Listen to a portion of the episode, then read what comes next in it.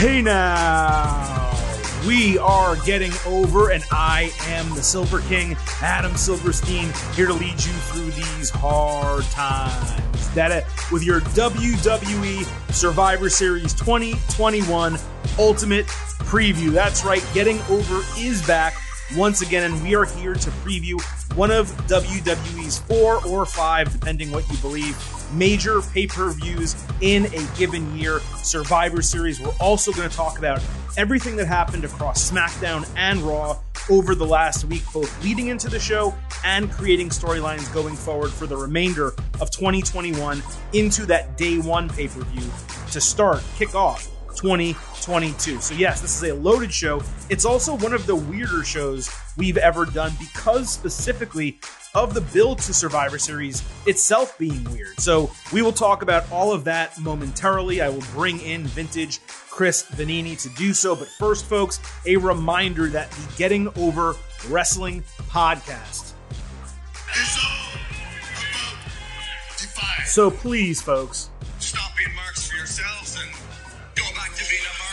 head on over to Apple Podcasts or wherever you listen to this show. Drop a five star rating, leave a review, a written review. Let people know how much you love this program. Tell them why you listen. Tell them why they should listen. Give us shout outs maybe for uh, you know segments that we do on the show or the fact that you love our ultimate previews and our instant analysis podcast. Whatever you can do, tell people why they should listen, why they should subscribe. All of those reviews help us massively. Also, please, please do not forget to follow us on Twitter at Getting Overcast. And there is no better time to follow us than a pay per view week. Not only do we give pre and post show polls where you get to give your expectation grade and your post show grade for pay per views, we also do live shows on Twitter Spaces for free, and you will get one of those on Sunday at 6:30 p.m. Eastern at WWE Survivor Series 30 minute pre-show. We will make sure we finish before the actual kickoff show begins. That way, you get to hear our thoughts and watch the entire pay-per-view as it unfolds. Uh, we'll break down basically everything. Uh, everything match by match that's going to be happening on the card, as well as potentially some fallout from SmackDown, because the go home show is happening two days before the pay per view. And unfortunately, we have to tape our WWE shows earlier in the week because that is how we do things here. So, yeah, uh, there's plenty of reason, like I said, to follow us on Twitter at Getting Overcast. With that, let me welcome in vintage Chris Vannini. Chris, welcome to the show. This is going to be formatted a little bit different than most Ultimate previews. Chris has some other obligations. He is not going to be able to be with us for the entire show. So we're going to talk a little bit now. In the intro, the Silver King is going to move into the main event, the good, the bad, and the ugly himself. And then Chris will join us again at the end of the show for the WWE Survivor Series Ultimate Preview. And every single segment in this show, as with every episode of Getting Over, is timestamped in our description. So if you happen to be listening to this uh, Friday, Saturday, or Sunday right before the pay per view, you can just skip right ahead to the Ultimate Preview at the end of the show. Chris, I thought this was a really interesting week in WWE television. SmackDown and Raw, at least to me, were both good shows. But something interesting happened Monday night where the first two hours of Raw were hot. I was excited. Good things were happening. Uh, there, there were solid promos and storytelling. And then hour three of Raw just completely fell off a cliff. It's like hours one and two were written by whoever's been writing the last, you know, six weeks or last four weeks of Raw that we've enjoyed since the draft. And then it seemed like hour three was written by whoever had written it for the prior 18 months. Uh, and I'm sure it's the same people, but I just don't understand how that's possible. Whereas SmackDown, I thought was consistent from hour to hour one to hour two. Yeah, it, it it was a weird week because we just kind of have so many multiple things going on, and they're only kind of half-heartedly building to Survivor Series. So we get Monday, and Kevin Owens Finn Balor happens, and I thought this was the main event, and I'm looking at my clock. I'm trying to figure this out, what exactly is going on. I'm like, I don't remember what the main event of the show is. we still got an hour to go. So I think that pretty much sums up uh, that third hour of Raw. Yeah, I mean, they basically didn't announce, they announced the match, but they didn't announce what the main event was. They wasted 20 minutes, we'll talk about it later, of where nothing happened at all. No promos, no matches, Nothing happened on television except commercial breaks, video packages, and a card breakdown. And then all of a sudden, you get a match that could have been 30 minutes because they had enough time, ended up being about 14 minutes. It was just the weirdest hour three of Raw that I can remember, probably since like Retribution existed and Raw Underground. Like, it one of hadn't those, been like one this. of those, one of those where they had the second hour as the main event of the show, basically. Yes. they like to, Yes. to to do halftime of football games or whatever it was. It, and not, I mean, not only that, you talk about the the pausing for video packages. We had we had multiple like matches followed by matches involving similar people who are paired together. It felt like one of those shows where the roster was half not available and they had to vamp to spread out time. Very very weird for a go home show. It it was exceptionally strange. And, yeah, and the other point that you made is look, WWE, and I give them a little bit of credit here. You know, a lot of the criticism in past years with Survivor Series is you do it right after the draft.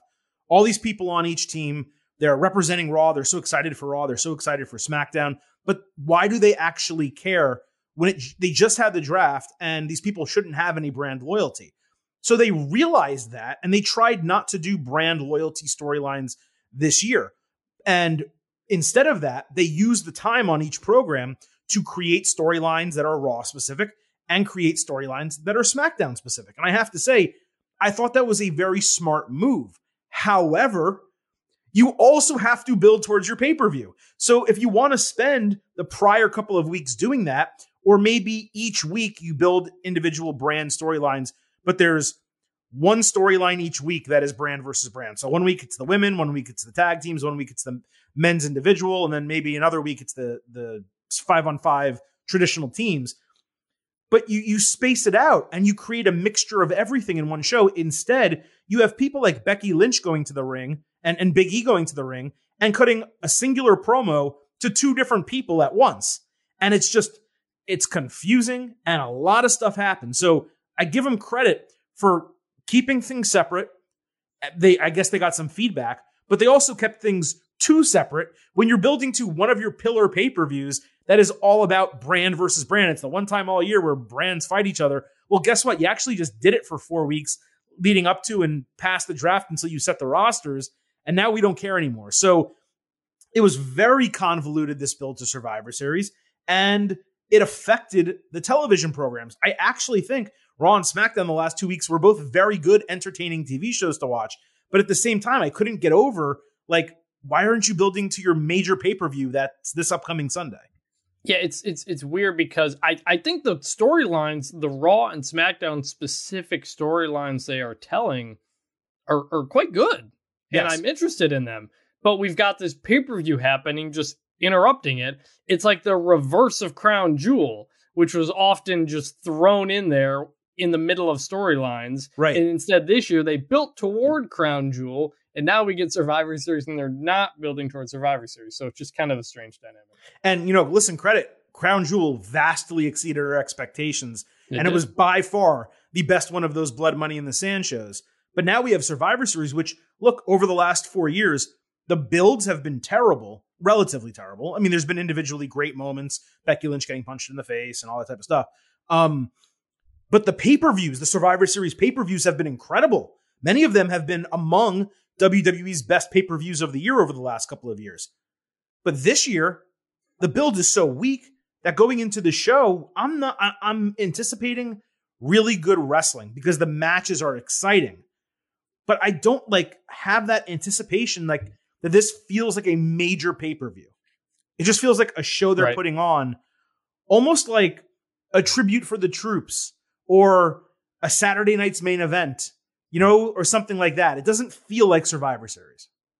No, I, I mean, you know, for all the talk about whether or not it's still a big four, it's never felt less like one than than this year. I think so. Yeah, I think it'll be really good wrestling, um, but it won't mean anything, and that'll be really interesting in terms of how we grade it. That's actually a really good point. So, what we're going to do right now, folks, is Chris has some other commitments he needs to tend to. The Silver King is going to take you through the main event and the good, the bad, and the ugly. We're basically going to talk about everything that happened across SmackDown and Raw that did not specifically pertain to Survivor Series. But I'm going to save a lot because we are going to bring Chris back, like I said, at the end of the show, in the final segment of the show, for the WWE Survivor Series Ultimate Preview, where we're still going to go through a lot that happened on SmackDown and Raw, but specifically as it pertains to the matches on the Survivor Series card. So, with that, let's slide into the main event. So let's start with SmackDown, where we had Roman Reigns versus King Woods in a non title match. Kayla Braxton tried to interview Reigns, who had Paul Heyman speak instead. Heyman added a stipulation that the loser had to bend the knee, and if Reigns lost and refused, he would not only drop the WWE title, but get banished from SmackDown. They also did similar graphics to last week, which popped me. I told you guys how much I love those. Uh, Woods said New Day had a really rough week with Kofi Kingston injured, Big E eating the apron powerbomb from Kevin Owens, but he would pull through and make Reigns bend the knee. The stipulation for me that they added here, it just felt completely unnecessary for Reigns. It's a move they've pulled before. They did it for the WrestleMania match. Uh, just have a non-title match. We know it's big stakes. The guy hasn't lost since December 2019 in a singles match. Like that's enough of a reason. You don't need to add something to it, but WWE obviously felt they did. Uh, so the match went on. Woods got up early with a missile dropkick and a tope dropkick. Reigns put him into the announce table with Uranage. Reigns dominating, halting all of Woods' rallies until he hit a step through tornado DDT, forearm, and heel kick for a near fall. Reigns caught Woods flying with a Uranage for a 2.5 count. Woods countered the spear with a super kick then avoided one with Reigns flying into the post. Woods then hit his springboard elbow drop finisher across almost the entire ring. It was pretty impressive. When the Usos pulled him out of the ring on the fall and drilled him into some steps, flinging him over the announce table. Reigns then bent the knee as he promised he would, as the Usos, though, put Woods' crown on Reigns' head. So he didn't so much bend the knee to Woods as he bent the knee, period, and put the crown on. So the look, let's break it down. The match was quite good. 3.5 stars, I guess, on a B, something like that. Without a DQ finish, it could have definitely gone a lot higher. But I saw a lot of people really angry about the finish. I thought it was quite smart. It paid off the stipulation. It added heat on Reigns. It gave Woods a reason to continue going after him while excusing maybe an absence for a week or two. I presume just a week because Survivor Series obviously is Sunday. And it also created more hatred for Big E, which helped build their match at Survivor Series with Big E not being able to be on SmackDown every week. So, you know, I thought it was really solid. Now we'll talk about the Big E Reigns thing later in the ultimate preview, but this to me worked in every way, especially since Woods got to hit his finisher. Strong stuff from top to bottom. The only thing I'd have done differently is having Woods suggest the stipulation because he's so obsessed with the King gimmick, as opposed to Reigns, who did it just because he's the tribal chief and wants to be the only royalty or figure like that on SmackDown. It is notable that this should have been or it was Reigns' first singles loss, even though it was by disqualification, since December 2019. That's 699 days, nearly two years. Now, one of you tweeted me, and I did not get a, a chance to check the reference, that this was ruled a no contest by WWE instead of a DQ, presumably to keep Roman Reigns undefeated. If they did that, that's just absolutely ridiculous and pathetic. I don't know if they did or not. Um, but I'm going to believe the person who tweeted me and say that they did. It's just absurd if they did that. But it also doesn't really matter. We know that Woods would, quote unquote, would have won if the count was allowed to go on. So the Usos saved it from happening. Uh, but that means Woods basically beat him in the ring. And it gives him a reason to have another match with Reigns. Now, like we said, there is a long way to go before that day one pay per view. After Survivor Series, it's at least five. I think it's actually six weeks. So I assume that match is going to happen on television before day one. But if they're able to hold that off and get Roman Reigns against King Woods, who's over as Rover right now, in front of an Atlanta crowd, which is Woods' hometown, they can sell that. That's going to be a really big pay per view match, and it would be a great elevation of Xavier Woods. So I do hope ultimately that's what they do. Over on Raw, the wasn't really a major storyline. I presume that the goal was to try to elevate Kevin Owens on the show ahead of what looks to be a showdown with Big E. So that's the part of this that we're going to discuss in the main event. Big E called out Kevin Owens for being treacherous and a liar. KO came out. He explained that he snapped because he lost three weeks in a row, and perception that Big E helped perpetrate is reality. No one believed it, but he was honest the entire time, is what Owen said. KO then blamed everything that happens on Raw going forward on E, but unfortunately, nothing happened over the rest of the show to pay that off. So when he said that, I thought he was going to go backstage and attack people. He was going to take people out of commission. He was going to, you know, use weapons on someone. Um, go to Adam Pearce and demand something. Nothing happened. So, you know, they didn't pay it off right away. Maybe they pay it off starting next Monday. Adam Pearce told Biggie later that he needs to have him focused on Survivor Series and trying to beat Roman Reigns. He wanted him to stay out of other people's business later in the show, and he cited the way he dealt with Brock Lesnar as a warning of potential consequences. So now we have Adam Pearce heeling it up with Lesnar, heeling it up with Big E, and as we'll talk about later, heeling it up with other faces on Raw. The guy is clearly a heel. I don't get it. Also, something we'll talk about later. Uh, Finn Balor fought Kevin Owens, which I thought was going to be the main event of the show, but ended up being the mid show main, event. Uh, Balor walked up to KO backstage and said he wished he could have told him last week that he didn't trust him with the rest of the roster. But since Seth Rollins already wrestled and Balor and Rollins had a match that was scheduled and announced, he got a match made with KO. This was a good battle. Balor hit his tope. Owens hit a great rolling avalanche senton for a near fall. They countered each other. Balor hit a sick missile dropkick on KO into a barricade. Owens avoided a coup de grace and hit a pop up powerbomb for a near fall. Balor blocked a flying senton with double knees and hit a missile dropkick, but KO hit the ropes on the coup de grace and then hit Balor with a stunner for a clean one, two, three. It was surprising to see KO get such a clean win over Balor, given that you believe they're planning to push Balor as one of the top baby faces on the brand going forward. At the same time, if there is a time to beat Balor, it's right now, while he's number one, not involved in anything, and two, still reeling off the Reigns loss. They also did need to give KO a big win if you are trying to establish him as a challenger for Big E, especially considering they mentioned on TV he had lost his last three matches. The roster on Raw now is just so deep that you wonder whether they actually had to do this. Why couldn't they just have used someone else? But the wrestling was really good at 3.75 stars and a B plus. It was, like I said, a damn good match with a little bit more time, a little bit more importance. If they could have amped up the importance the way the match felt going into it, this easily could have been a high four four star rating if they you know really pushed it to that degree. But I thought it was smart that they kind of called back to some of uh, Kevin Owens' struggles, and I'm just kind of interested to see where this thing in its entirety is going with Rollins and Owens and Big E. Are they going for that triple threat at day one? Are they going to do a couple individual title matches on Raw that get disqualified because the other person interferes, setting up that triple threat at day one? Like, I don't know what they're going to do, but maybe I do know what they're going to do, considering I think I just broke it down for you.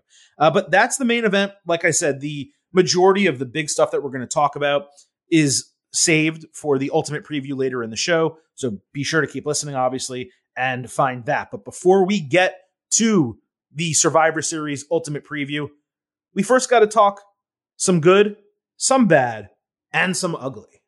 Showing you the good, the bad, the ugly when your money get funny and them days ain't sunny. We showing you the good, the bad, the ugly, and this is for the hood. You got to love me. Now we are going to start with Charlotte Flair and Becky Lynch, but I want to clarify that again, the Charlotte Flair and Becky Lynch head to head stuff we are going to talk about in that ultimate preview. So we're going to talk about the individual storylines that they're building across SmackDown and Raw to start, and then some other extraneous things that happened across both shows. So Charlotte Flair, after cutting a promo about Becky, uh, said her new nickname should be the Star Maker. That led Toni Storm out to say Flair doesn't help anyone while Lynch actually defends her title on Raw. Then she challenged, the crowd chanted yes, but Flair said absolutely not and left the ring. Many, including me, have complained about Storm not being on TV, not being in the Survivor Series match. So it was really nice to see they did not forget about her. The crowd popped after her promo, and maybe there's a little bit of momentum here. So this was definitely a good segment. And the fact that we have Toni Storm going up against Charlotte Flair. This upcoming Friday, we have Shotzi going up against Sasha Banks. Over on Raw, we have Liv Morgan going up against Becky Lynch, which we're going to talk about in a moment. That is a huge positive momentum in terms of the women's division. We just recently were talking on this podcast about the same women challenging in never ending feuds, the upper card getting time and the rest of the card not. Well, maybe the upper card is still the portion getting time, but if you start rotating in other women, to give them opportunities and show that they can go, then that hopefully will tell WWE, hey, when they fight in mid card matches, they deserve time here too because people really like them. You're not going to have Bianca Belair wrestle a three minute match most of the time. When you have the opportunity to have her on your TV, you want her to go seven, eight minutes. So the hope is that Toni Storm, Shotzi, and Liv Morgan, who are three of my favorites, three up and comers, I think, have a lot to offer. If you can make them the next wave of women's talent, along with Rhea Ripley and Bianca Belair, you really have something great on WWE television. And it seems like they're taking the steps in that direction. Let's hope they continue. Uh, and we'll continue here with Becky Lynch, who, after cutting a promo about Charlotte, was interrupted by Liv Morgan, who was mad Lynch didn't respect her by not continuing to stand face to face with her on that announce table to end Raw, but rather walking away. Becky said she left to give Liv a big moment since she gets so few of them and called her out for telling the world in interviews that Becky wanted her to shine while she was on maternity leave. Then she had WWE air a clip to call back that from four months ago. Lynch said she didn't mean to get Liv's hopes up and didn't expect her to underperform so badly. Dagger.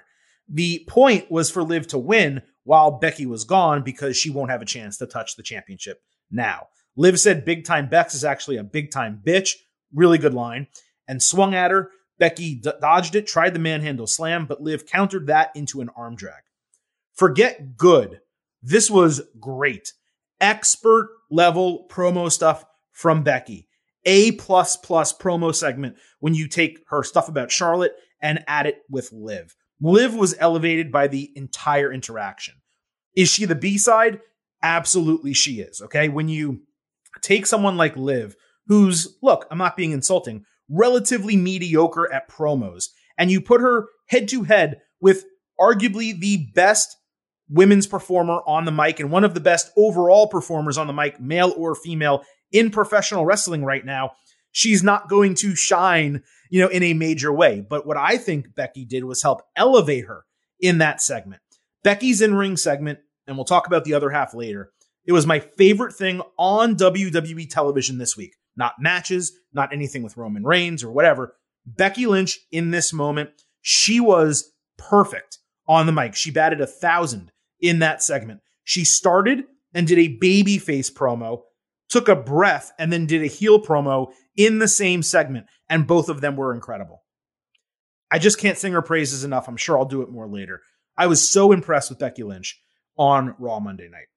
Bianca Belair fought Tamina on Raw. Belair cut a promo on Doudrop backstage, stemming from last week when Tamina stepped up to challenge instead. This went back and forth for a bit. Belair eventually escaped a Samoan drop and hit an impressive KOD given Tamina's size for the win.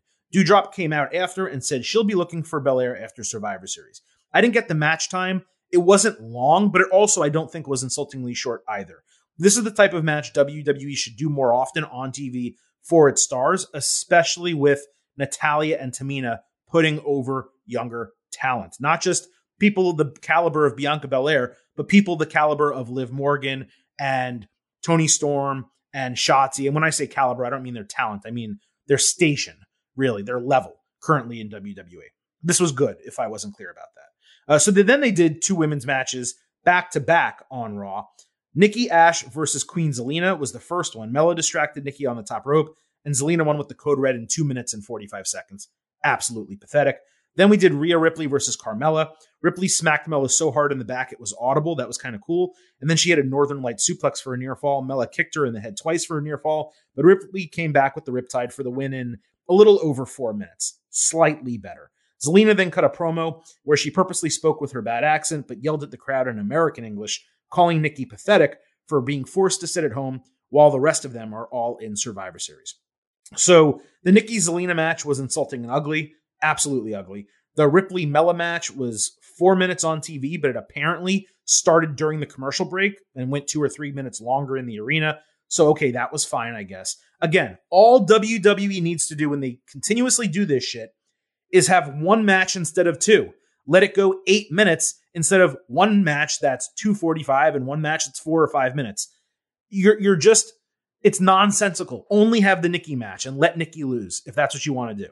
Um, so whatever. I'll meet in the middle here and call it bad instead of ugly because there was at least some storyline here, but it, it's just so tough when on a show and a week of television, you can have a, a great 13 minute women's match on SmackDown, a really good five or six minute women's match with Tamina in it, uh, a solid match with Rhea Ripley and Mella that again went longer than we saw on TV, and then you just throw in the dog shit of Nikki Ash, one of your women's tag team champions, being pinned in 245 to Zelina. Just ridiculous.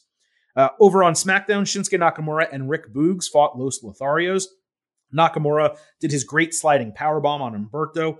Angel broke up a near fall after a flying knee. Angel then threw Boogs into the ring post and saved his cousin from a Kinshasa. Angel stopped Nakamura from re entering the ring, and they combined for a springboard flying kick while pinning Shinsuke.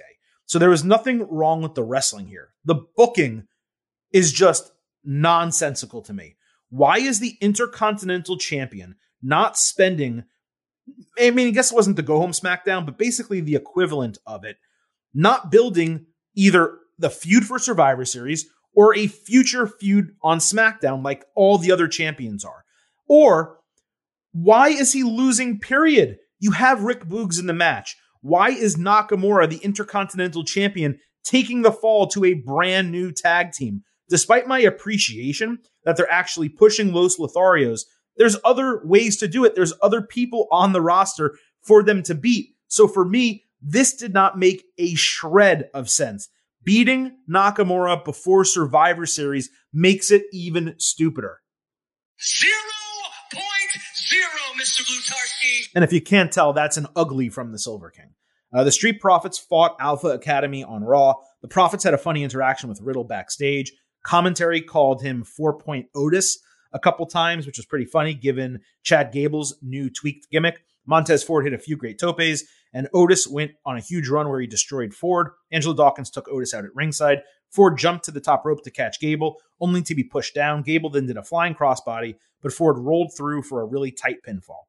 It was a really exciting, fun match. I really want to see Alpha Academy start winning. Okay. The current champions are faces, yet you have, and we're going to talk about it in a moment, a heel versus heel match, and then a heel versus face match here where the faces win.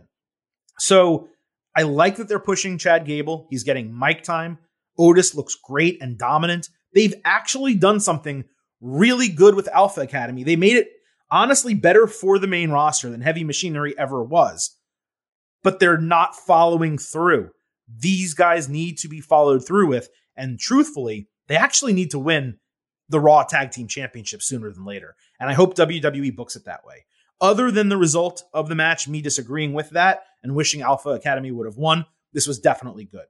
Uh, AJ Styles and Omos fought the Dirty Dogs also on Raw. Styles and Omos were backstage with Styles pissed off that he still has to deal with the Dogs and RK Bro while saying they were like the Avengers as a team.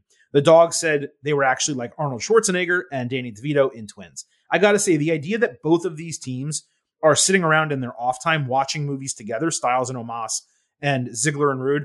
the idea of that, the picture in my head is pretty funny. Uh, but the segment and the promos were ridiculous. Styles and Omos made their promo good because there was an aggressiveness and a good interaction between the two of them. The dogs one was just completely corny. As far as the match, Omos demanded to be tagged in and called out Dolph Ziggler.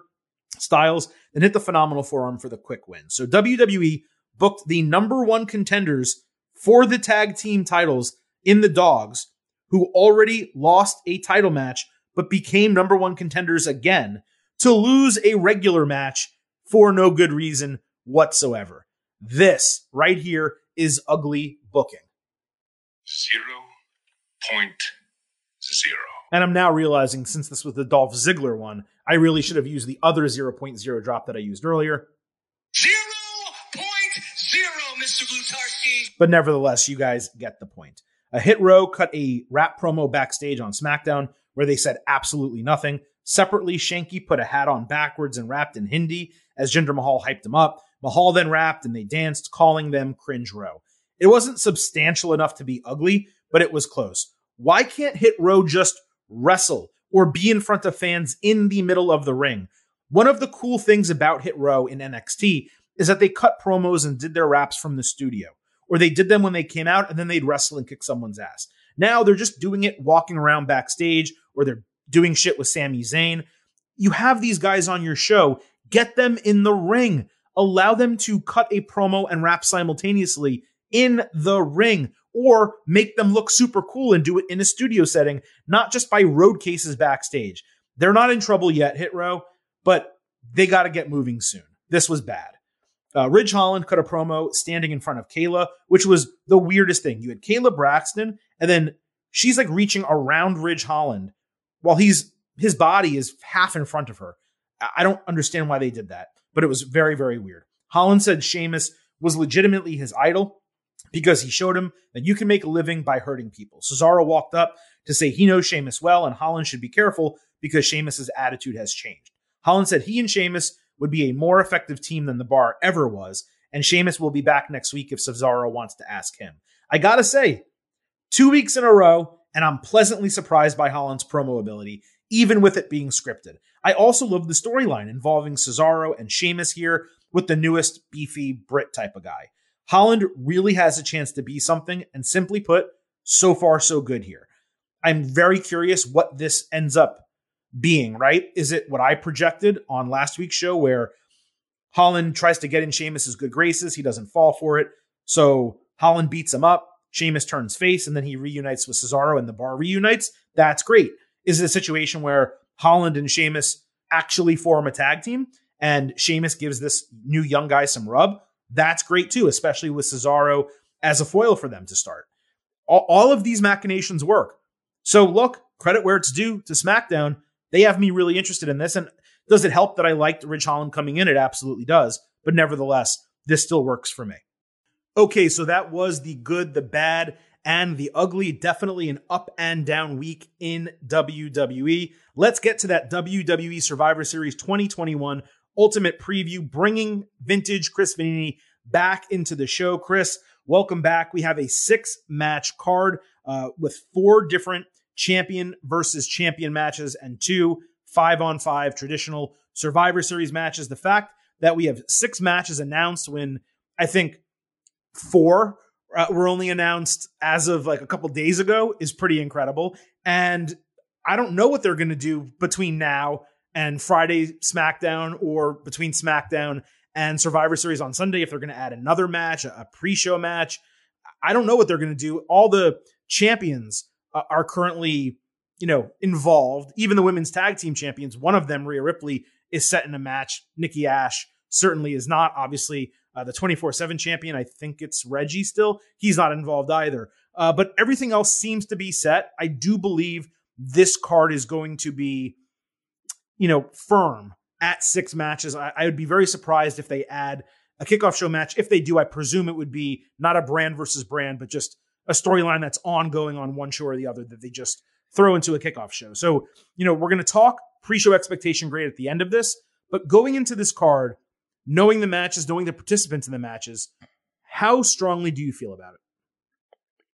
I am excited to watch it but I don't know if I'll think about it again, you know, by Monday, by Monday Night Raw, um, because it's largely not going to continue, except for the Survivor Series teams. I guess I should say Th- those have some some things going on. But and yeah, the main I mean, event, we, I think the main event too, Roman Reigns and Biggie. I mean, yeah, yeah, yeah that's true. I, I mean, you know, la- last year we got the Ro- that's true. Last year we got the Roman Drew match, and that was a spectacular match and we have not gotten it since. And so, you know, the the idea if the idea of this show is supposed to be we're going to give you some matches you don't normally get to see, we're getting that with the main event. We are not getting that with the SmackDown with the with the women's match because we've seen them uh, many times. a time. Yeah, but yeah, we got the four champions versus champions and the two Survivor Series. It's a pretty simple card, and I think it'll be fun. It just outside of that main event probably won't really mean anything. So it's weird. That is true. Every match except the women's match is fresh. It really, they really are fresh matches Mhm. that we have not seen. So that is nice. So let's kick things off with the match that has the least build out of any because it was just announced on Raw after a video package of Damian Priest. That was the entire build to the match. The mid card champions going head to head. Shinsuke Nakamura, the Intercontinental Champion on SmackDown. Damian Priest, the United States Champion on Raw. So leading into this, Priest has basically done nothing since the draft. He's had a couple matches with T Bar where he was able to show that he now has a dual personality, the Damian side and the pre side. Shinsuke Nakamura, we just discussed it in the good, the bad, and the ugly. He lost a tag team match where he was the one who took the fall to yeah. Los Lotharios on SmackDown.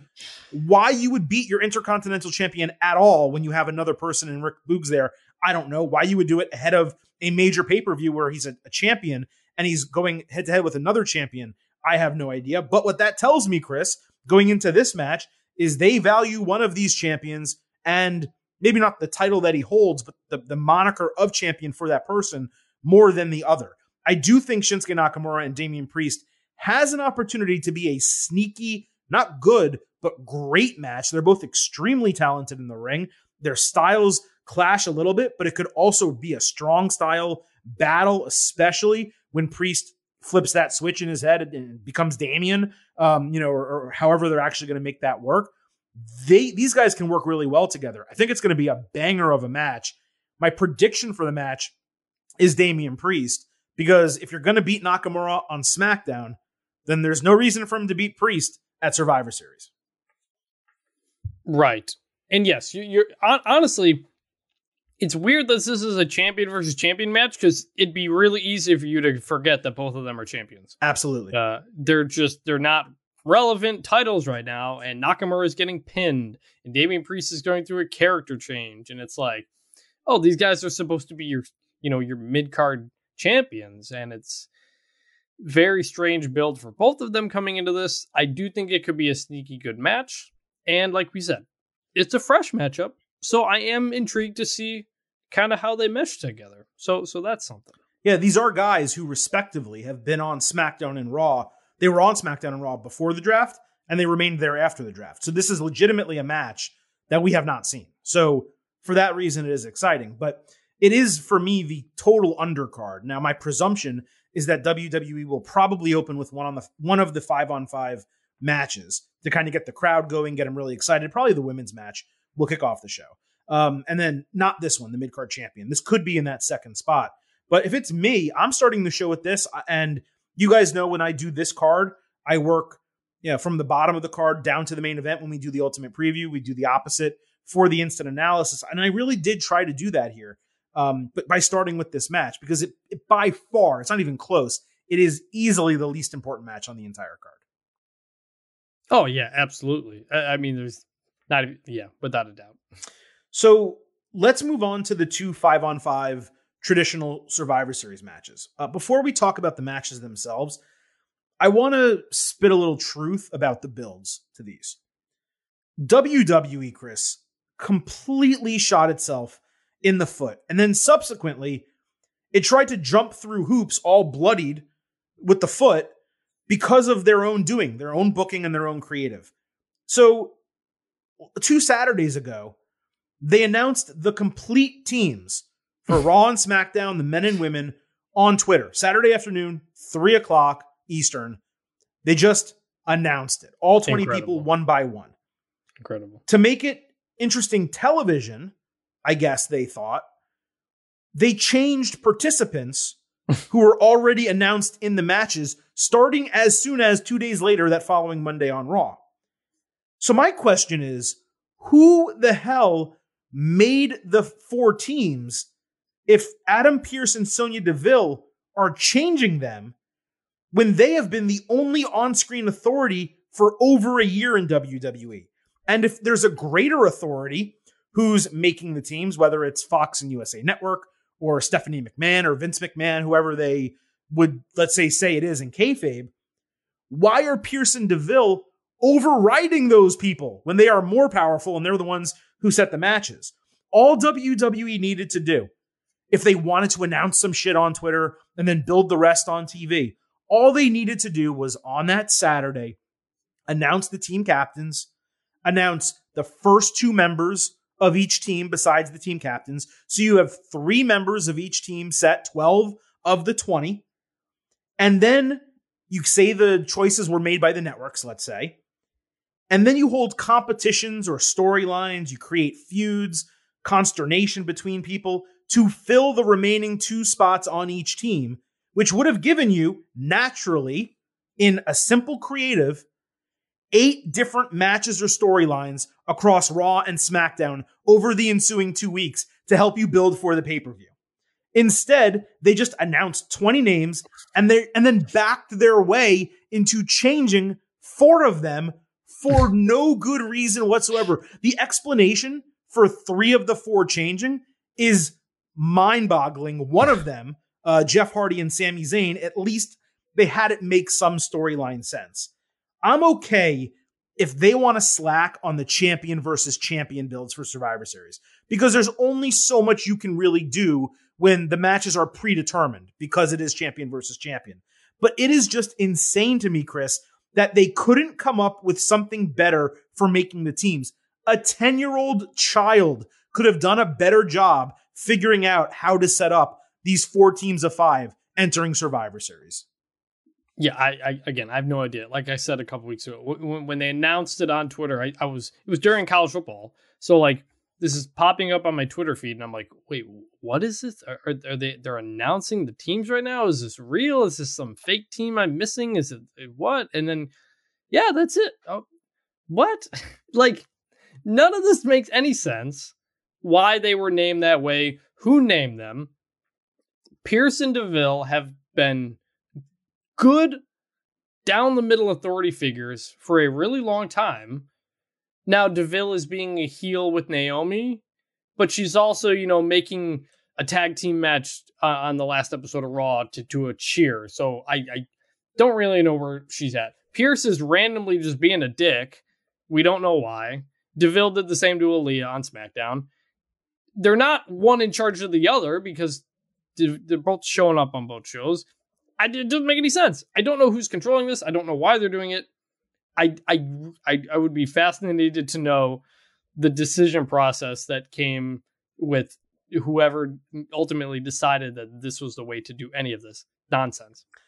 It's just insane. Like, this is one of your big pay per views. And look, we criticize and wish that WWE all the time would do long term storytelling, right? And, and, and everyone always says this is what we want from WWE.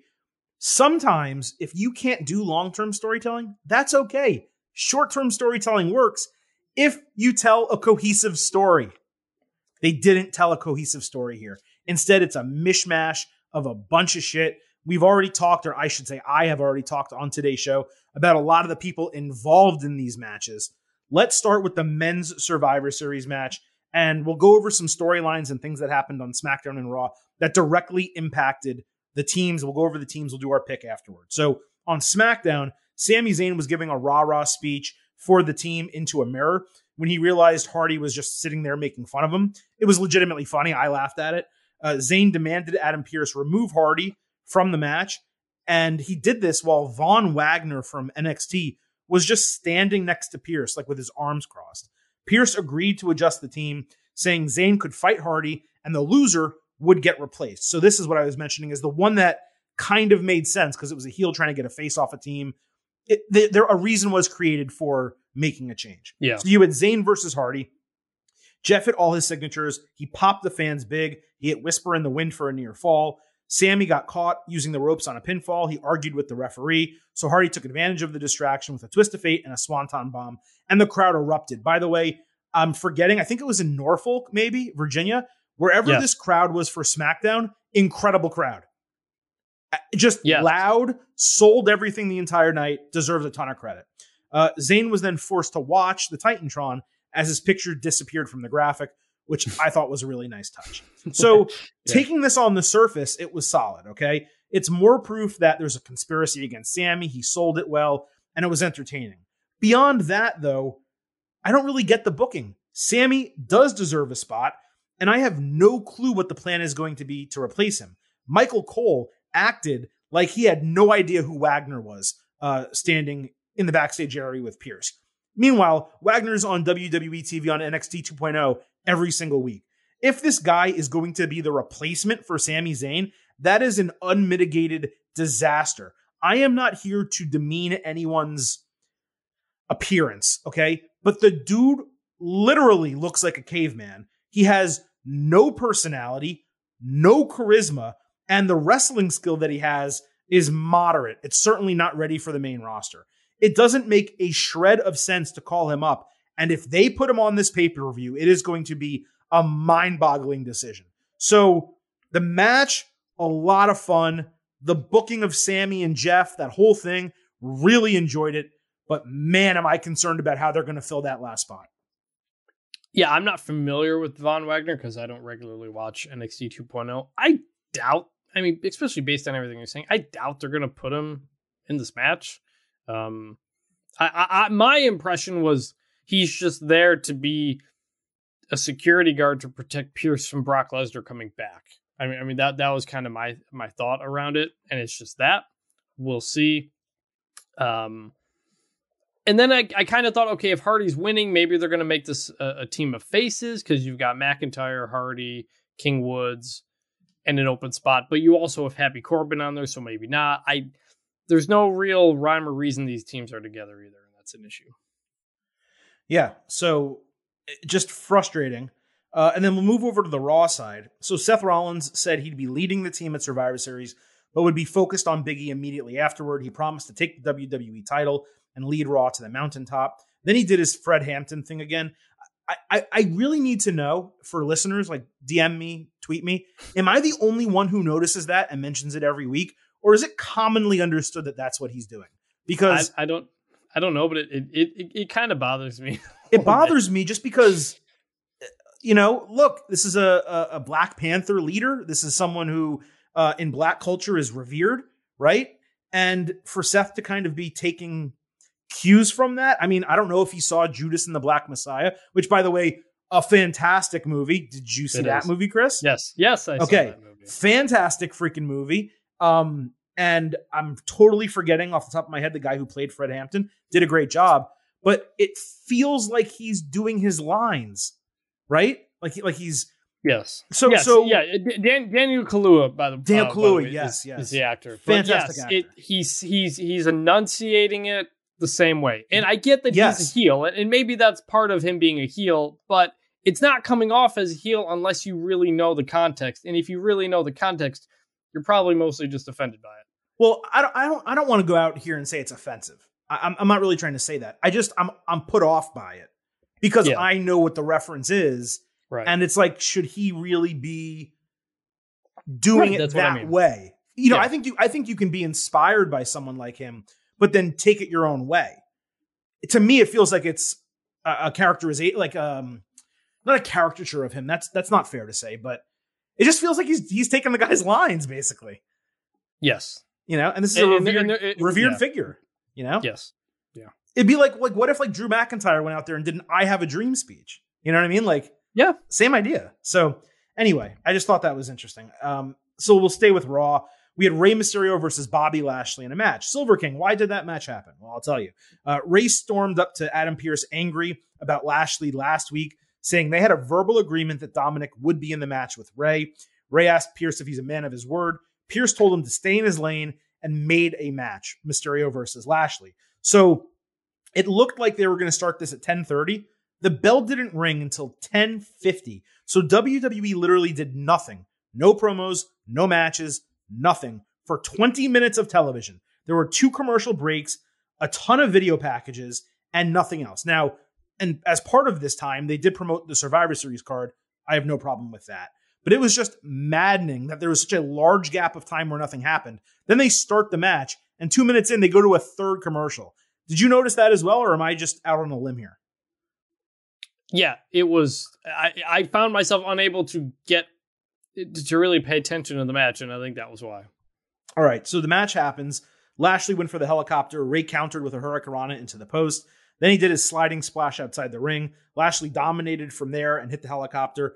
Lashley taunted Dominic with Rey in a delayed vertical suplex. Rey hit the 619, but Lashley sat up with Rey in his arms as the kickout and then picked him up, put him in the hurt lock, and won. And then Dominic checked on his dad afterward.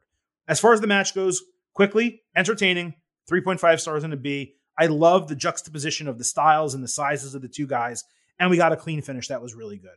Do you have anything to say about the match, or should we keep going here? No, just Ray Rey with a big guy is always good. So yeah. And then after the match, Adam Pearce was watching it backstage. He got gets interviewed, takes the microphone, walks onto the stage, removes Rey for the match, saying it's for the good of the team and the good of Rey. Then Austin Theory jumps in the ring, attacks Dominic with an ATL. And then Pearce rewards Theory with a spot in the match. So, okay. so now Pearce is clearly a heel. I mean, we talked about it last week Right. that he was trending in that direction. He's now firmly in that direction. But I still don't understand the decision because, again, Sonya Deville is already the heel authority figure. So why are there now two of them? Also, Pearce took Dominic off the team. His explanation and reasoning was because he was not a former world champion and he wanted a team of former world champions.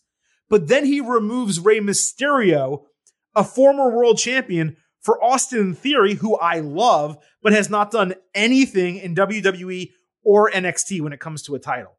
So that's either horrendous consistency by WWE or it's purposeful heel tactics where he used it as an excuse once and then it didn't matter the second time. But holy shit. I mean, like, can you, like, all these things I'm talking about with this men's match, I can't even wrap my head around them booking it this way.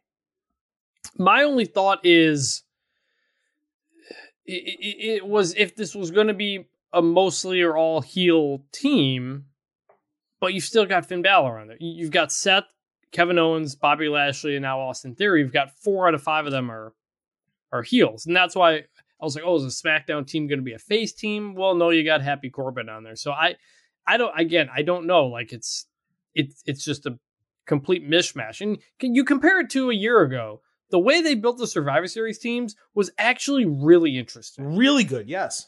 Yeah, that was honestly one of the best builds for the Survivor Series matches they've ever done, where you had the guys get, you know, they're trying, you had the guys trying to become a team, and AJ being the captain, and and, and Lana being left off the being on the women's team. And like there were there were stories. We're we're booting and adding people onto the team the day before the show before the show for no reason for any of this. It's just I my reaction to it was just like okay, I didn't really care before. Now I, I now I'm just confused even more and don't care. That that's my reaction to changing the team. So now we have this men's Survivor Series match, and we have Seth Rollins, Finn Balor, Kevin Owens, Bobby Lashley, and Austin Theory for Raw against Drew McIntyre, Jeff Hardy, King Woods, Happy Corbin, and a TBD spot that who the hell knows? It could be Von Wagner, it could be Madcap Moss, or maybe WWE surprises us and actually puts someone interesting on that team. So that's the setup going into this, man, this is completely one sided. Just like last year, where Raw came in, it was clearly the better team in the men's match. I think we have that same situation here. The problem is you don't want to beat Drew McIntyre. You don't want to beat King Woods. At least I don't want them to beat King Woods again after he just had the match with Roman Reigns. He technically won that match, but still, he got his ass kicked in it. So, how do you book this for the Raw team to win? I don't actually know. Maybe Bobby Lashley is key to that, him being on that team. But the Raw team is much stronger. I cannot see all of the members of Raw eating pins. Whereas with SmackDown, it's really only McIntyre that creates that issue. So I'm going to go with the Raw team winning. And really, the Raw team should win and needs to win because, you know, they're, they're rebuilding this Raw roster and they've done a damn good job. It is stacked. It is way better than it was two months ago. And you really need to solidify that by giving them a win in this match. Yes, I'm also going with Team Raw. Um, you probably obviously they're all maybe Drew McIntyre is the only one left and he gets beat down by like three guys or something like that, or there's some sort of DQ or something. I, I don't know, but the other guys can take some sort of pin in this. I think. Now with the Raw team, do you think it's going to be pretty dominant, or do you think we're going to get down to a, a one-on-one situation? Well, I think the way you excuse Drew McIntyre losing is by a three on one. So, Yeah. you know, last year I think they clean sweeped. Is that correct? Yes. So I think you do a scenario where everyone gets eliminated, uh, and it's McIntyre versus Rollins, Owens, and Lashley, Yeah. the three heels, Yep. And the heels triumph because it's three on one. Yep, that's what I think is going to happen too. The the the Austin Theory can take a pin. Finn Balor you know, we took a pin on Monday night. He can take another pin, I guess, and it, it makes sense with the heels. So that that's exactly what I was going to think too. Yeah, I just think that it makes total sense that way. And and look, Drew eating four finishers and losing. I mean, you can get away with it. You know what I mean? Yeah. Especially since he's not in the world title program right now, so he's not doing anything that precludes him from getting pinned. Whereas you have Rollins and Owens both challenging for the WWE Championship. You have Balor on the precipice, and you have Lashley who lost a bunch recently and is now just trying to regain his form. So it does make a lot more sense for the men's team to win. So let's move over to the women's match, which less problematic than the men's from a storytelling perspective, but still a little problematic. Uh, so we'll start with SmackDown. Uh, the SmackDown team got introduced by Sonya Deville. Naomi's music hit, and she just started a brawl. Then WWE went to commercial break, and they came back, and there was a six women tag team match already happening. So we had Sasha Banks, Naomi, and Aaliyah against Shayna Baszler, Shotzi, and Natalya. Naomi got the hot tag, and Natalya hit a cool draping suplex off the ring apron outside. Natalya destroyed her. Then Baszler threw her into the barricade. Natalya also hit her with a really sick lariat that folded her in half. Naomi came back with a cool roll up that she turned into a tag for Aaliyah, who hit some Thesz presses, a neckbreaker, and a fisherman suplex bridge for a near fall. Natalya had Aaliyah in a sharpshooter and tried to use the ropes for leverage when Naomi snapped Natalya's neck over the ropes and Aaliyah flipped her over, countering the sharpshooter in a really nice pinning combination for the one, two, three in 12 minutes and 45 seconds. Yeah. Yay! Time for the women. That's not, you know, the, the main pillars of the division. Uh, Aaliyah celebrated backstage. Sonya asked how long she's known Naomi and then told her, You're off the team. Aaliyah was upset later when Mustafa Ali appeared as the devil on her shoulder. Ricochet appeared as the angel on her shoulder, giving her advice. It was really cool, I thought, Chris, for WWE and Natalya to put Aaliyah over in that spot. And the crowd went wild for this match. Like literally, I was watching them. They were on their feet and loud and cheering. It was booked well. The Naomi attack happened for no reason. As far as uh, replacing Aaliyah, I don't get it at all. They got the crowd to pop for a new person who was in her debut match and then just immediately ended that momentum by pulling her out of the Survivor Series match. Now, maybe there's a storyline reason uh, so she can get her spot back on Friday. Maybe she gets an opportunity in another match. But if not, it's WWE again failing while trying to establish someone new. It was a nice touch to have the men and the women interacting naturally backstage, but why are you giving Aaliyah all of this time if you're going to have her achieve something and then immediately take it away from her? So I really liked this match. It was super entertaining. The crowd sold it for WWE. But pulling her out of the match, it has to be a wait and see because I have no idea what the storyline plan is. Yeah, uh, to, the goal was to what get more heat on Sonya to to to get more babyface heat for uh, Aaliyah. Like you just gave her the moment. Everybody's into her.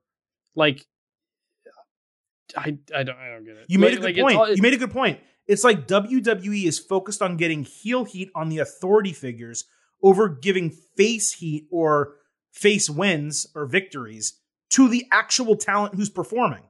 Right. It's like there always has to. This is like whenever somebody comes, they, they can never push somebody too hard when they come. They always have to be reined in in some form. They can't go too high too fast, or else I don't know.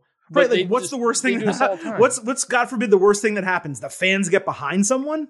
Yeah, I, I don't I don't know. I, it I doesn't like they can't. They're all they clearly were behind her. They can't just let that keep going. They have to put hurdles or to, they have to pull her back and have her climb back up again to get to where she already was. I.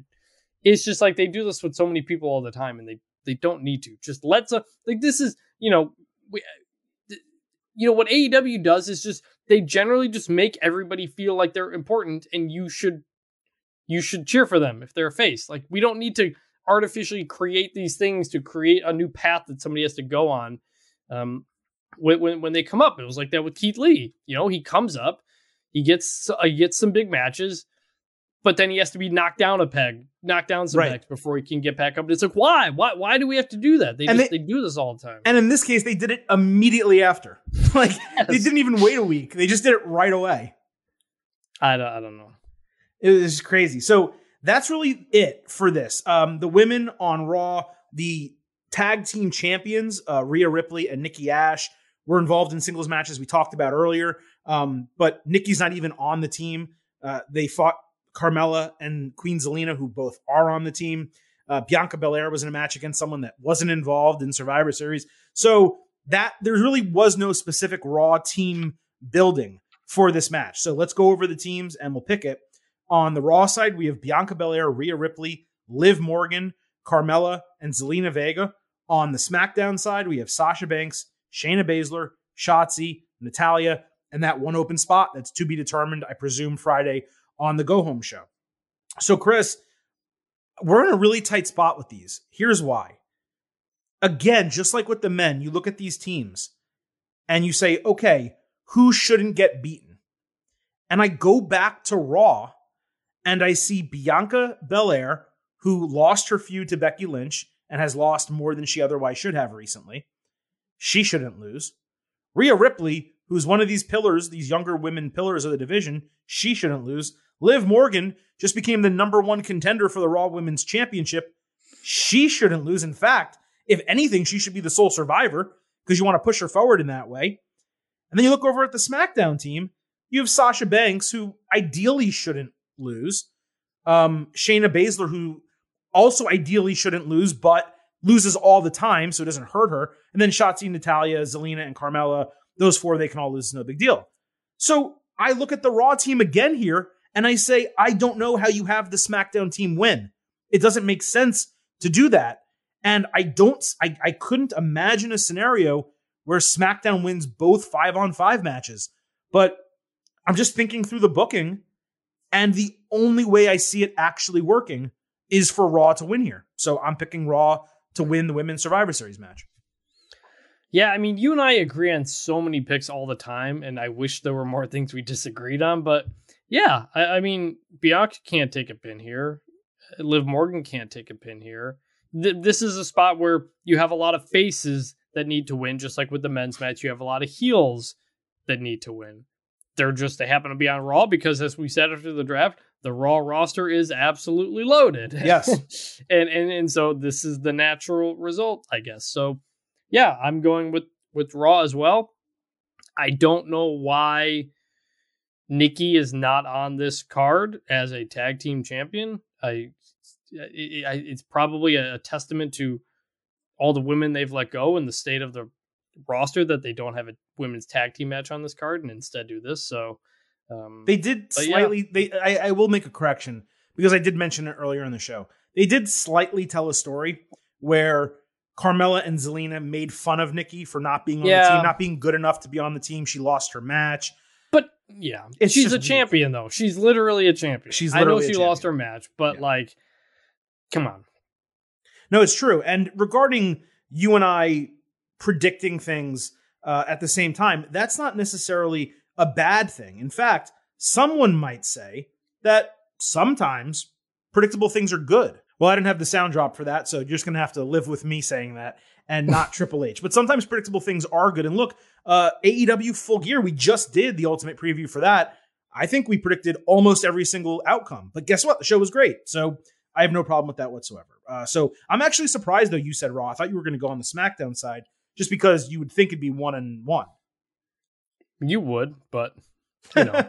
Let me ask you this: uh, between the men's and women's match, if SmackDown had to win one of them, let's say WWE wants to do 50-50, which one do you think the SmackDown team would win? I think the I think the men because it's got more faces. I would say actually the opposite. I would say the women, just because you have Sasha Banks, Shayna, and Shotzi, who they're introducing and trying to build on it. I think they'd I think it's easier to make that one work with Zelina, Carmella, uh, and Ripley all screwing each other up.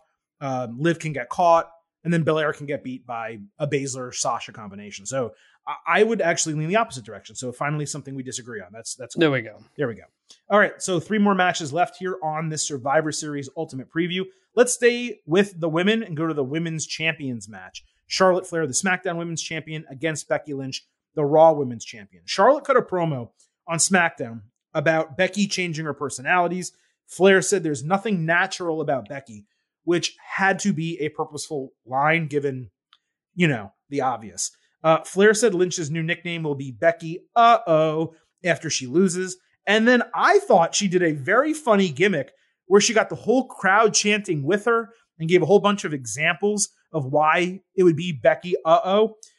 And I have to say, Charlotte's promo, at least to me, was one of her best in a long time. It was good mic work from top to bottom. It was different. We didn't have all the pauses that we normally get with her, where it's kind of robotic.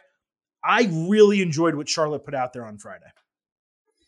Yeah, I mean, she's always, I mean, she's always been a good promo, and and clearly there's some extra kind of animosity, I think, um, real or not, in this um, in this story, and that that always brings out the most of her. And and actually, while you were recapping that, um, BT Sport has an interview with Charlotte. They just tweeted, and Charlotte says, um, "quote It's it obviously rubs people the wrong way, but if I was a man, would it rub people the wrong way?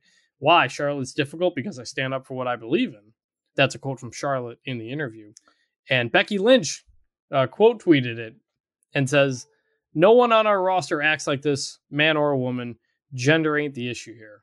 So they're leaning into that whole bit from the terrible title swap, which is good. I was really excited for this match because of that, as bad as it was.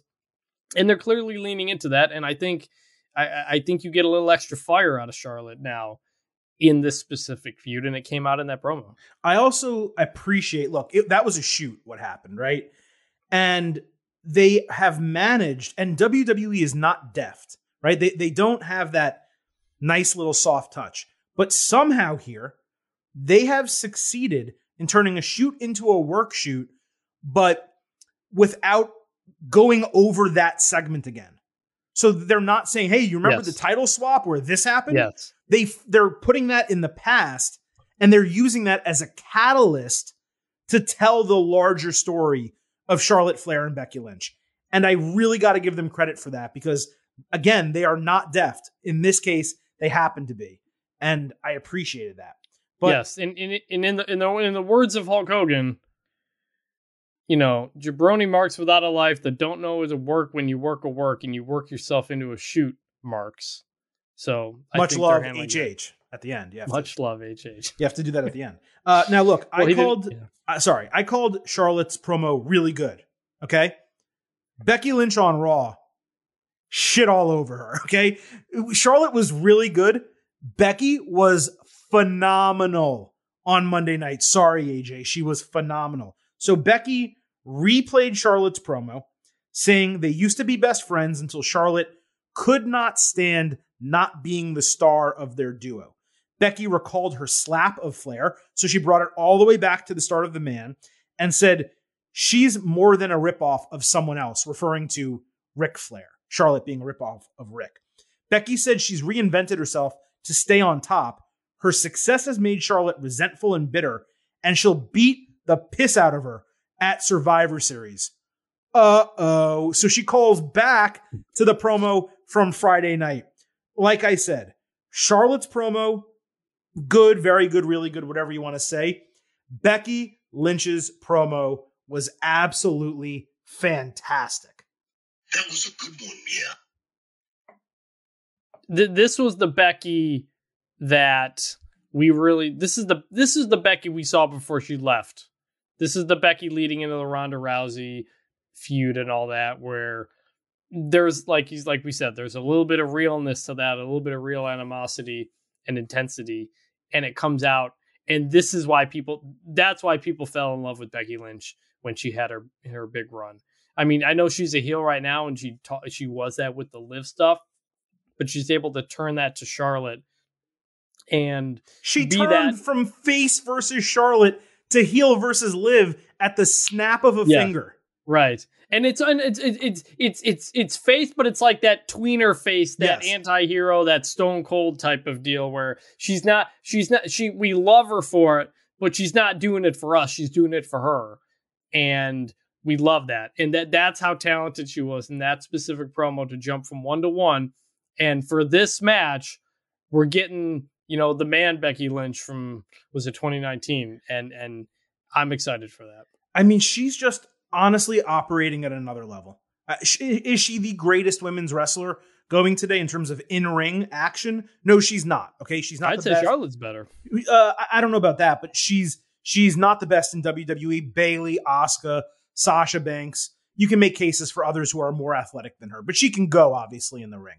But her talent on the mic, her charisma, her ability to sell a match and sell a storyline, and just in sometimes create something out of nothing. I already talked about earlier what she did with Liv Morgan that I also found to be phenomenal.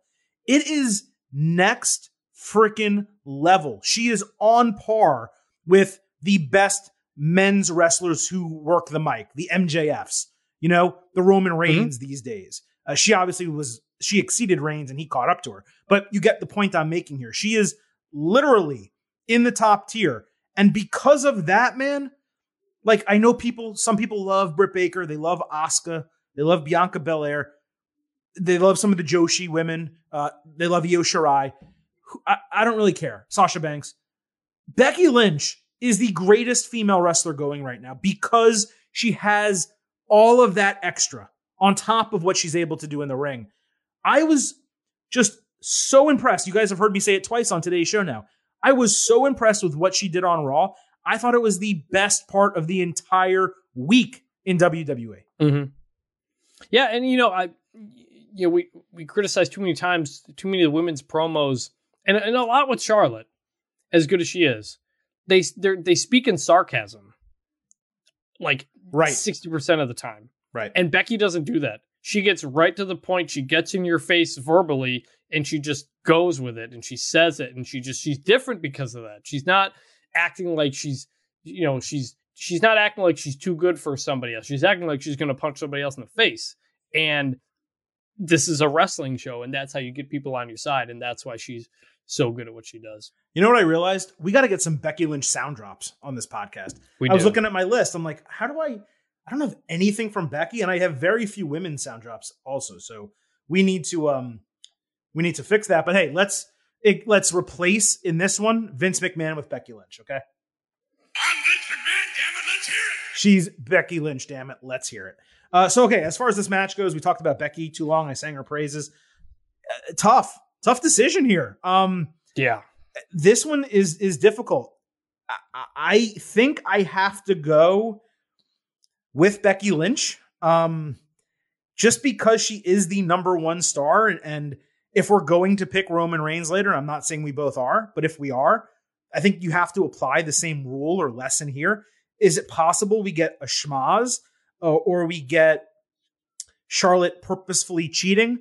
Uh, was it them that fought, or was it maybe Charlotte versus Bianca Belair or something, where like one of them picked up the top of the announce table and caused the weirdest disqualification ever? Like I could yeah. see that happening here, and I really, really hope they don't give us a screw job finish like that. That's the way I would feel about it. Um, I could see either of them winning. I don't think either of them will be hurt if they lose clean.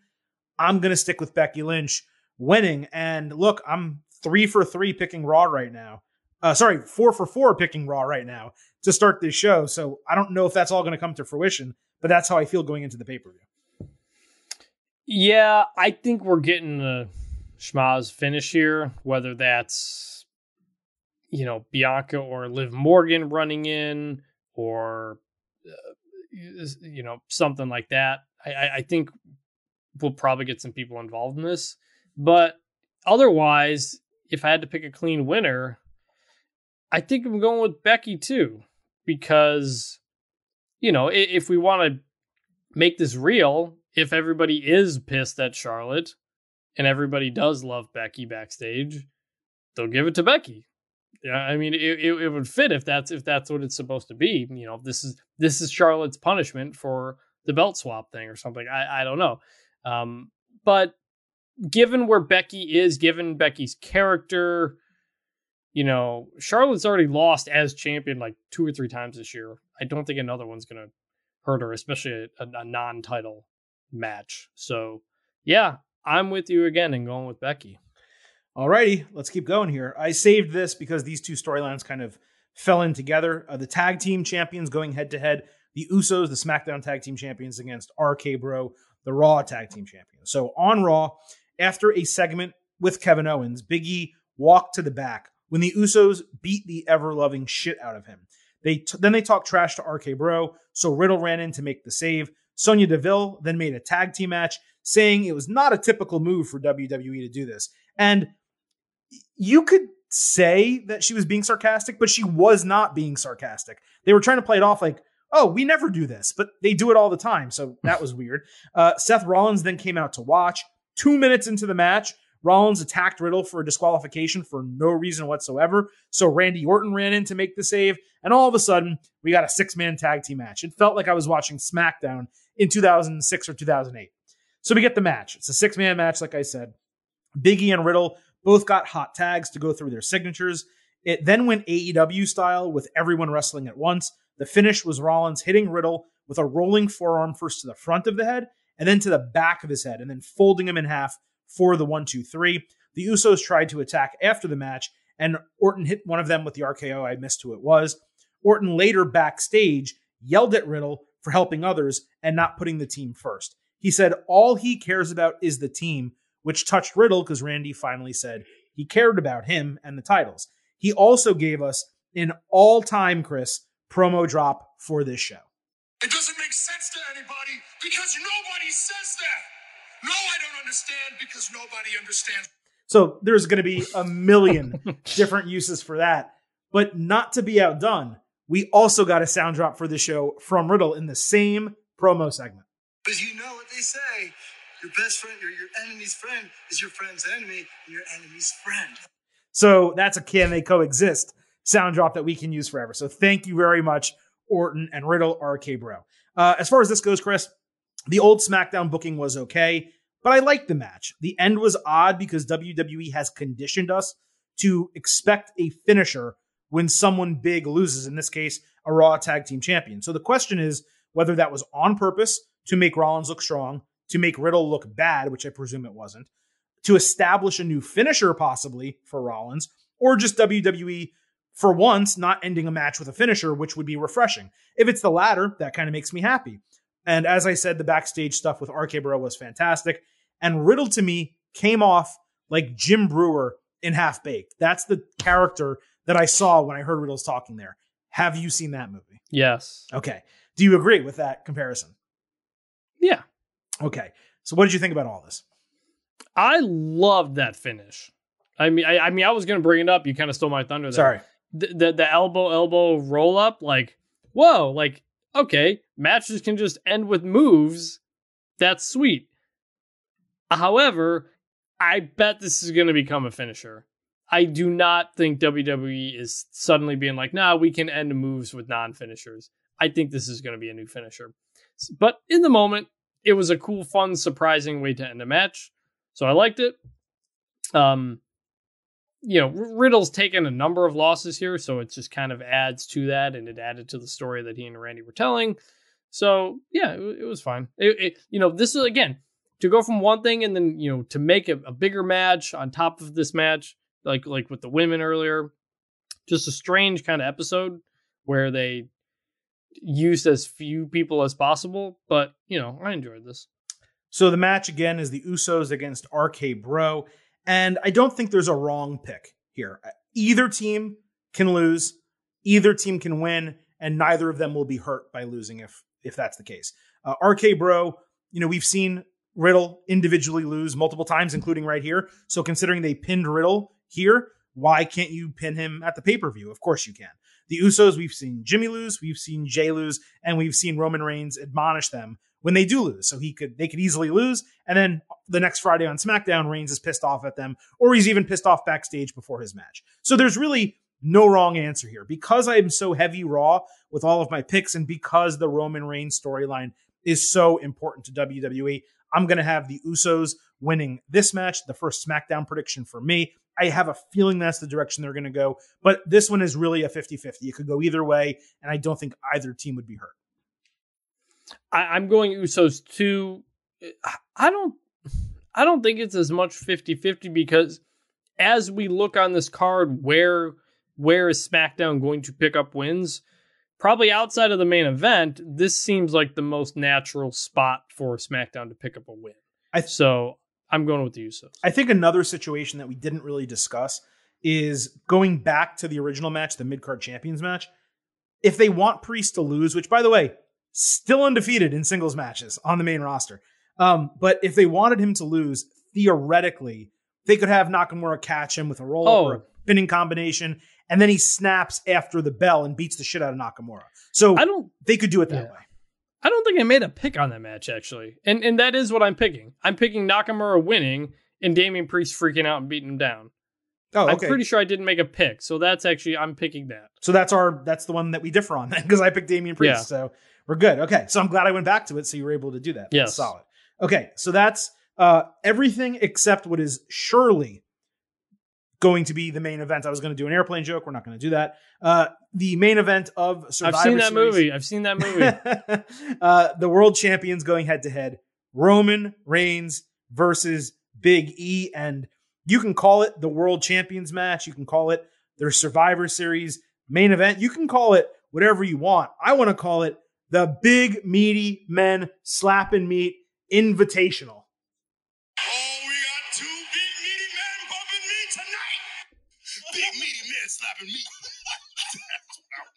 Because, Chris, let me tell you, in this match, huh, there's going to be a lot of beef flying in the ring.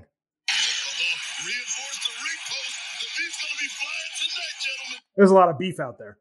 There's a lot of beef out here. and there's more, but we'll talk about those later. Uh, so before we get to the match itself, uh, Biggie opened Raw saying he and Reigns were already set to fight. He knew it was going to happen, but Reigns and the Bloodline made it personal by taking out Kofi Kingston and Xavier Woods. So he was going to beat Reigns so bad that he took a piece of Reigns with him that Reigns will never get back. After the six man tag team match, Biggie grabbed Jimmy to tell Reigns he received Reigns' message and then delivered one of his own with a big ending to Jimmy Uso. It was very passionate and aggressive. He was screaming into the camera. It's a side of Biggie that we just really have not seen before. We've seen him get passionate, we've seen him get aggressive, not both combined to this level. It I just like I came around, Chris, to the CM Punk Eddie Kingston build. I feel the same way here. They did plenty of setup with New Day and Bloodline on their way to Survivor Series that the direct Reigns and Big E build only really needs one week of back and forth promos. And I sincerely hope, given that Adam Pearce told Big E on the show not to interfere, not to get involved, he takes that as a raw warning and he goes ahead and gets involved Friday night on SmackDown in the go home. That's my hope and my expectation. But just like with the women's match, this one to me has plenty of build. I think they were able to successfully tell the stories of those two matches despite not having the characters interact face to face on the television shows over the last three weeks. And I am not anticipating this match any less because of it. This is one of my most anticipated wrestling matches of the entire year, despite that it's not a direct build, despite that it seems to be a throwaway pay per view. These are your two world champions, Roman Reigns, the, arguably the wrestler, number one wrestler in the world, him and Kenny Omega. You can pick whoever you want. And Biggie, the guy that WWE is pushing hardest as a face right now. I'm very excited for this match. This is the match that Survivor Series is about. Like they're not really about the Survivor Series matches anymore. They're about the world title matches, guys going up against each other. And that's what it was last year with Drew and and, and, and Roman. That's what it is this year with Biggie and Roman. A matchup I don't know if we've ever had. I'm trying to think back to maybe Roman's Intercontinental title fee, uh, reign or something like that. I don't know. I can't remember seeing this match, and I'm I'm as interested in it for that reason as anything else. They have built to this. It's been a decent build. The the because of the New Day tie-ins, um, that was a natural way to tie it all together. And we've we've had the the Bloodline versus the New Day match that opened up a Raw for some reason um, a few weeks back. That was great, and we we were hoping that might be the match we get for this. But you do the singles match because you want to highlight these two guys as the biggest guys in your company, and that's exciting. And I'm excited. I, I think these guys are going to knock it out of the park. Like you said, probably one of the most anticipated matches of the year, just in terms of you can't wait to see these guys together because because we haven't seen it. So I am extremely excited for this one. I think it's gonna be a great match. I think it's gonna be be the number one thing we talk about coming out of this show. Oh, I mean, it better be if it's the main event. Now, Right. to my knowledge, I agree. We have not seen them one on one. We did see them uh, exactly, I think, two months ago, three months ago, with Bobby Lashley in a triple threat on Raw. That's right. That really was the start of the Big Meaty Men Slap and Meat Invitational. Big meaty man slapping me. Because that match, if memory serves, was an absolute banger. Everybody knows I deliver banger after banger after banger after banger. And Roman Reigns has definitely delivered uh, to that degree. And, and Biggie has too, for the most part. I know I'm going overboard with the sound drops here, but hey, whatever. It's my show. Uh, so, look, excited for this match. I have no idea how they're going to book this. I mean, after the finish we got with Xavier Woods, King Woods, uh, sorry, not to diminish you, uh, and Reigns on SmackDown, where the Usos pulled Woods out of the ring, it was a disqualification, and we didn't really get a finish. I mean, I just can't see any way they have Big E beat Reigns, and I wish they would. I w- just like I wished and thought, hey, maybe there's a possibility they bring the Demon back specifically to take the title off Roman Reigns temporarily, and then he wins it back. Maybe they have Big E here beat Roman Reigns to knock his ego just a little bit so that he's vulnerable on the road to WrestleMania. I, I wish I could get behind thinking that way. I just can't.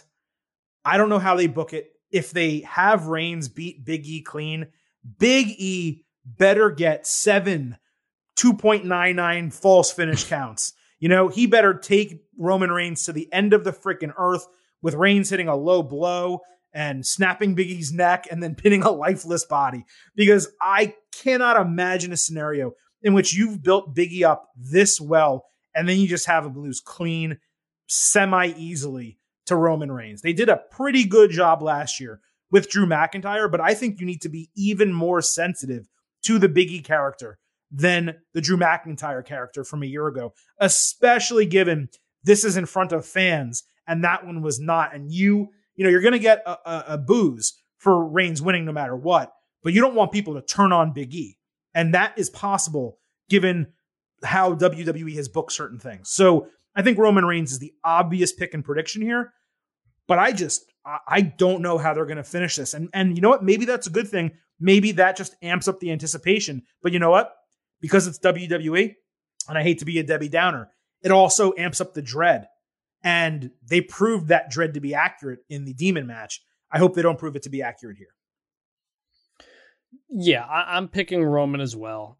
I think we're going to get an Usos interference because I, I think Usos are going to win. Now, uh, are are um, King Woods and maybe Kofi, depending on how he is, to come out as well? P- Potentially. I, I mean, they might they may brawl on the ramp or something like that. But I think ultimately we're getting some sort of Usos double super kick leading to a spear that ends this match as the way to protect Big E. And I think that's a perfectly fine way to protect Big E. It fits in the story because they're all tied together.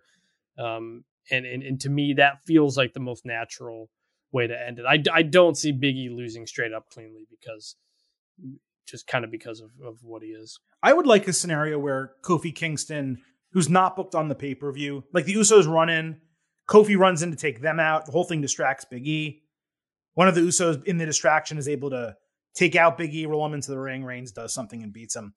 You know, I just want a clean finish in the ring. WWE far too often does not give us those. And a good pay per view, even if it's with, and when I say clean, I don't mean clean in terms of like no interference, nothing happens. I'm saying clean in terms of like there's a definitive finish. It's not a disqualification. It's not a count out. It's not a schmaz. It's a guy gets pinned, a guy submits, a guy gets knocked out. Maybe that's what it is. Maybe it's Reigns putting Biggie in the guillotine and putting him to sleep. I, is that what happened to Drew? I was actually looking this up exactly.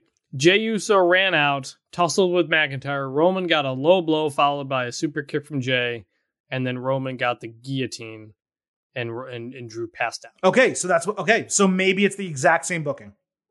Yeah, That- that's I- basically what I, just put together. Yeah. Yep. And I could Yeah. see Biggie, maybe Biggie escapes it once and then he gets put in a second time, falls asleep. I mean, that's the way you beat guys like that. I think that's the way Jon Moxley beat Eddie Kingston, also, right? Um, it makes sense to beat someone in that manner. And if, if you're going to have Biggie lose, I, I presume it's better for him to pass out rather than tap out or get pinned. Yeah, I'm never. I, I I think they just. I think they overuse it. I think wrestling in general overuses the passed out to kind of recreate the Stone Cold moment from WrestleMania. Well, look at all the mentions we just had. Yeah. yeah. So it, it it's it's done too much. You know, there was that there was that period with Roman where he was winning everything by submission. And I wasn't a fan of that because to me the one two three is just it's it's just it's more definitive. Mhm. It, it, it it's it's especially with a crowd like you need a reaction when you got that. When a guy passes out and they ring the bell, it's just like, oh okay, kind of like the Daniel Bryan Miro finish. It was just kind of a deflating finish. When I think I think they want to give the crowd something to react to, and a pinning and a pin does that. So I, I think he wins with a pin. Okay, very good. So that is our ultimate preview for WWE Survivor Series. We broke down every match, analyzed a lot of stuff there for you with predictions for everything. What is left is for us to give our pre show expectation grades. And when it comes to this part of the show, Chris, I always go to you first. So it's a six match card. We already discussed the build being a little bit wonky. What is your expectation grade for WWE Survivor Series? This is so tough because I'm someone who evaluates shows and matches and everything by the emotions and the and, and the story and the ramifications as opposed to just the wrestling was good. But in this show, it's pretty much going to be just about the wrestling and, and any story they tell within the match. So that kind of impacts how I how I grade it. And I'm gonna go B plus, but I don't feel I, I I'm I'm on the border between B and B plus for for this, and I think I think a great match from Biggie and Roman to close it is probably going to push it up to a B plus. So we have to pick one though. I need you to pick a single one. Uh, B plus. So I'm damn, we're we're really aligned. We were aligned on full gear. We're aligned here again. I'm right there with you with B plus, only because of the quality of the matches. The the, the potential for Biggie Roman Reigns and Charlotte Flair versus Becky Lynch. The tag team match can be an absolute banger. The mid card match, like I said, it could be a surprise. And both five on five matches, we can argue and complain about the build and the lack of creativity all we want. At the end of the day, the 20 people competing in those matches are extremely talented performers, maybe with the exception of uh, two or three. Um, but most of them, 18 of the 20, let's say, are extremely talented in the ring, which means we have the potential for awesome matches. Survivor Series historically, uh, when I say historically, I mean over the last couple of years since the newest brand split, the builds haven't been good going in. The pay per views have really delivered. They just have. Mhm. All those Brock Lesnar matches, the women's matches were really good. Some of the five on fives have absolutely banged. The the year that was Raw, SmackDown, and NXT was a fantastic show. So I think, you know, it's going to be in Brooklyn, so we know that there's going to be a awesome, really hot crowd for it. That's going to put over a lot of the people we like. So I think putting all of that together, I'm also going to go with a pre-show expectation grade of B plus. That's not to necessarily say that I think the pay-per-view is as important as Full Gear was, which you and I both gave A minus expectation grades. It's just what is the likelihood of this being a very entertaining show and at what level is it going to grade at the end? And that's what my expectation is. That offers plenty of room for it to fall below, but I think it's a limited ceiling to really exceed it. So Exactly. I, I think you know an A minus show would be a, a shocker, and not, in a positive Yes. way. It would be a great surprise for this show to wind up in an A range. Yeah, I right. I, I find it very, very hard that this show will end up in the A range. That's why I was between B and B plus. Yeah. Um. So that's basically what's different about the show is that the ceiling for it is not high.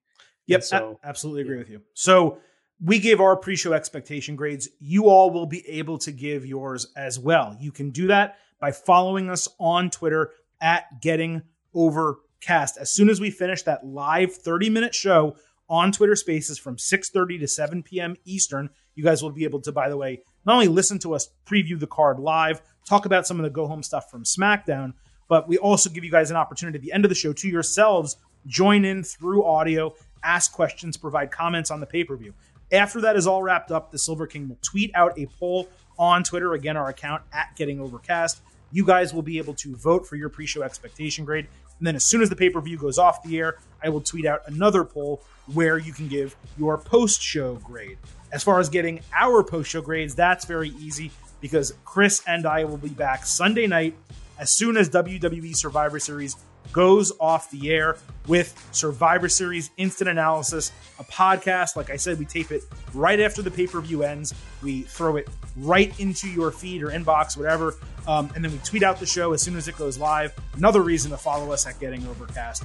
But that show will come out Sunday night, first thing Monday morning, um, super, super early. That way you guys can listen to it right after the pay per view.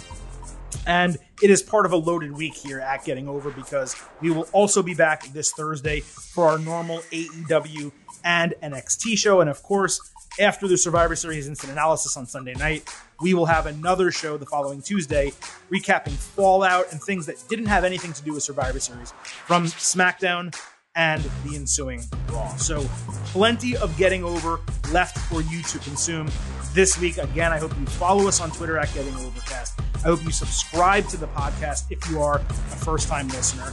And I also hope that you remember getting over.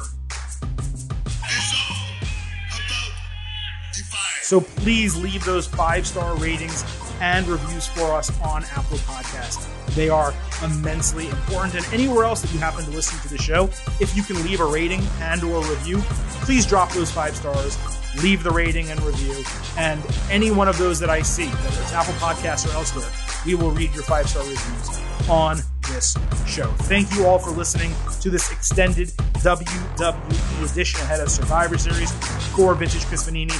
This is the Silver King Adam Silverstein, leaving you with three final words. Bye for now.